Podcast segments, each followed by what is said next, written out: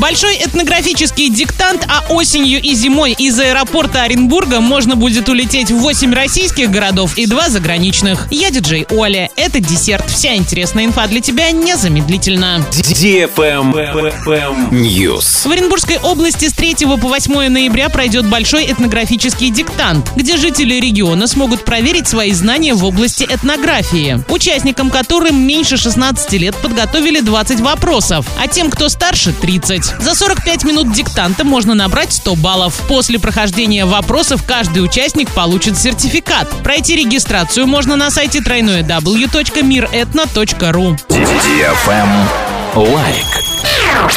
С 30 октября аэропорт Оренбурга приступает к работе в осенне-зимнем периоде навигации. Для оренбуржцев будут доступны 10 регулярных направлений полетов, 8 из которых на внутренних воздушных линиях и 2 на международных. Рейсы в рамках регулярной программы будут выполнять 11 авиакомпаний. Самым популярным направлением зимней навигации остается Москва. В столицу России из Оренбурга запланировано до 7 рейсов в день пятью авиакомпаниями. Среди других наиболее востребованных российских направлений Санкт-Петербург до трех раз в день тремя авиакомпаниями. Несколько раз в неделю можно будет улететь в Сочи, Екатеринбург, Новосибирск, Казань, а также в Нижний Новгород и Минеральные воды. Международную программу представят направления в Наманган и Хургаду. Улететь в один из самых крупнейших городов Узбекистана можно будет по пятницам. Рейсы на популярный египетский курорт будут выполняться один раз в 10 дней.